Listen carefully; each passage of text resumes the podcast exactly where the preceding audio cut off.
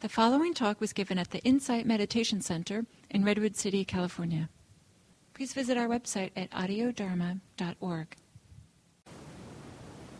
So, welcome to our Dharma practice day. I would like to hear, uh, while it's still fresh, from some of you, what was the response you had to some of those words?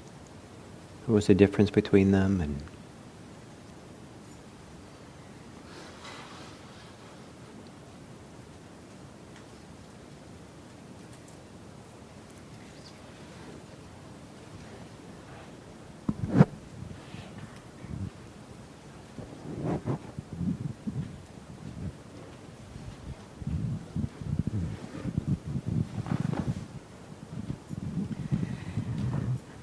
there was one that was so different from the rest. Um, but with the exception of integrity, I got a really strong feeling of, uh, well, for instance, with morality, and what was the one before that? Was uh, virtue, virtue, and ethics, and ethics. Yeah, especially morality and ethics. I got a, a, a real sense of how fortunate it is to feel um, those standards that when it felt like inner standards that, that were helping me um, um,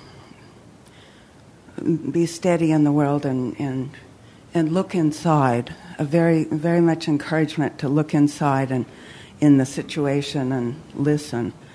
Um, but um, the real difference was with the word kindness. When you said the word kindness, um, I, uh, my heart just got flooded with uh, warmth. And it was um, such a simple feeling um, that I didn't need to think about. And, uh, and it, was, it was a sense that kindness was just there and I could trust it. Hmm. Great. Thank you, Gail.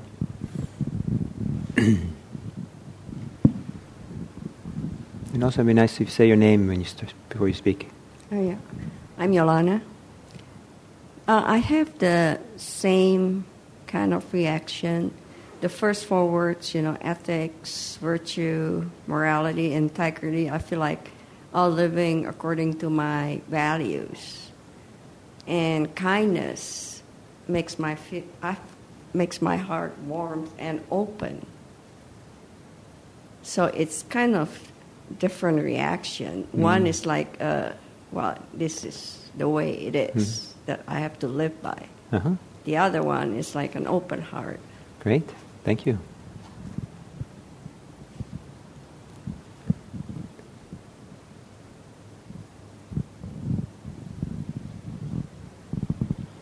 My name, my name is Sylvie. Um, also with the word kindness, um, like this ball of warmth just came in my vision that I just started to dance with. Um, there was this kind of um, dance between myself and the ball that was very beautiful. Mm-hmm. Um, for the other words, what was very interesting was um, unlike others, I felt that they were very different. Um, and there was almost a duality with them. And so, for example, um, the word ethics and the word um, morality, um, those were kind of um, a bucket of things that kind of you need to do, rules from the outside. I'm not judging good or bad, but just kind of there was something coming from the outside. Um, virtue, integrity, that was coming from inside. Mm-hmm. It was just something I. Um, almost like I I I don't need to learn. Like it's here. Mm-hmm. It it just it's inside, the others were um, not that I don't adhere to them, but it's almost like um, if you live in a society, there are like rules for kind of well being, but it wasn't something that was. Um, you know, like if I'm on an island, on a desert island, and I'm living alone for the rest of my life, like I feel like the, you know, the virtue, the integrity or something that would just be coming. The morality and the ethics is I need that to live with others. So that was that distinction that uh-huh. I felt. Great, thank you. Hi, my name is Henrika. I had a really um, interesting experience. Ethics was more like scholarly world, like from the book, and then virtue was warm, and virtue was something I could identify with, and integrity felt like congruent with my core. Morality had a really negative, um, uh, like almost like pushing away. And then I was very surprised how I reacted to kindness, because kindness kind of like felt like it's a worn down word for me. But I did respond positively to caring. Like caring felt really genuine. Mm-hmm. mm-hmm. Great. So, mm, thank you. Okay. Well, thank you for those responses. And um, I think it's very interesting to see the differences, different response we have to these different words from the associations, I suppose, how we've heard them used and, you know, in our society. Um, uh, I can easily imagine that um, uh, each of those attitudes or understandings could lead to the same behavior. That someone who's um, moral, someone who's ethical, someone who's virtuous, someone who's kind, someone who's caring, someone who has integrity, um, they could all behave exactly the same way um, to, to, their society and around them. But uh, somehow putting a different uh, word on the behavior or the motivation kind of has a different, uh, you know, does does kind of change our relationship to it, and different people in different ways depending on how they've heard the word and, and uh, these words. Um, I, I, resonate a lot with the word for virtue. Uh, so some of the reasons talked about here, the word integrity has a lot meaning for me. Kindness certainly is a warm word for me, but it uh, uh, it seems like a different ca- uh, category than the first ones because it seems to my, my mind or my heart it's much broader, it's wider, and it's not clear it has to do with um, ethics or virtue or how you behave with other people in the same way. I mean, it's, it's so broad that something gets lost in the process. And caring brings it a little bit more close for me, back in close, closer again to um, something like virtue. But those are just my responses. But as uh, t- so today, the theme is, is uh, the Pali word sila, S I L A. And um, sometimes this word is translated as virtue. That's my favorite translation of the word. Sometimes as ethics. And uh, sometimes as precepts. Uh, and so there's the Pancha Sila, the five precepts that, um, that lay people follow in our tradition. So the word sila has a, you know, it's translated a variety of different ways. And what we're uh, studying today is sila parami. So the perfection of virtue, or the perfection of sila. And uh, it's one of the ten paramis, ten perfections, which is a subject of these Dharma practice days for this year. And uh, it has such an important role in the Buddhist teachings that uh, it's considered to be one of the three trainings. And so there are three important trainings that lead to liberation. There's a training in sila, training in samadhi, and training in panya. So here, if we translate sila as virtue, it's a training in virtue. Samadhi is usually translated as meditation, so it's training in meditation. And panya is usually translated as wisdom. So training in virtue, meditation, and wisdom. And those three are like the tripod of uh, the Buddha Dharma, a tripod of practice. And if um, you want to have a stable tripod that uh, where the telescope can do its work, uh, you, you, you want to have all three firmly planted and secure. And only two legs and it's going to be wobbly.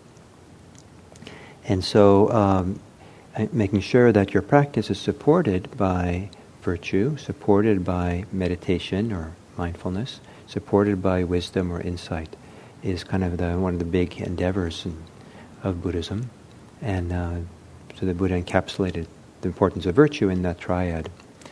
Another kind of beautiful uh, place where virtue is emphasized is the Buddha talked about um, that uh, just like uh, your left and right hand uh, wash, the, wash each other. If you wash your hands, one hand washes the other. Uh, so, um, v- sila, virtue perhaps, sila and panya work together. So, ethics and wisdom, virtue and wisdom, uh, are mutually supportive, mutually interactive, interdependent on each other in this wonderful, intimate way that your left hand and right hand work together to clean your hands. So today we're going to explore a little bit this uh, topic of uh, virtue, and um, uh, it makes it's a topic that makes me happy. And one of the surprises to me when I went to Thailand uh, was to discover that virtue, that this topic of sila, was a theme or an, a reality, a way of being or something um, that made people in Thailand happy. Uh, they just like it was just if you, so there were a lot of talks about virtue and sila and, and Thai Buddhism, and people just got happy from it and and the idea and happy with their own virtue, happy that they were following the precepts, doing something. And I, at first, I was kind of perplexed by this because uh, somehow my association growing up was that uh, virtue, ethics, morality was not really something that related was you know involved me. no, I was not uh, unethical particularly, mostly from a lack of imagination. but uh, the idea that uh, I had this idea that people who were really ethical were kind of goody goodies, or just like just a little bit, you know, something a little odd about them. And then to come to Thailand and, and encounter this culture that uh, people there in the monasteries who it was a happiness producing uh, topic when you brought it up. And, and uh, with time, uh, I came to uh, not only appreciate that happiness, but share that happiness, that, that ethical integrity, having cultivated these ethical virtues, is a kind of a beautiful, beautiful thing that human beings are capable of doing and can do and do do. And it's uh, something that really supports us and supports our society to have these beautiful qualities. The tradition talks about it as adorning the heart. That uh, to live ethically, you adorn your heart. It's kind of like ornaments that you get to have. So that's the topic. And um, the um, if you're new to Dharma practice days, so this is a way of engaging in Dharma topics in community.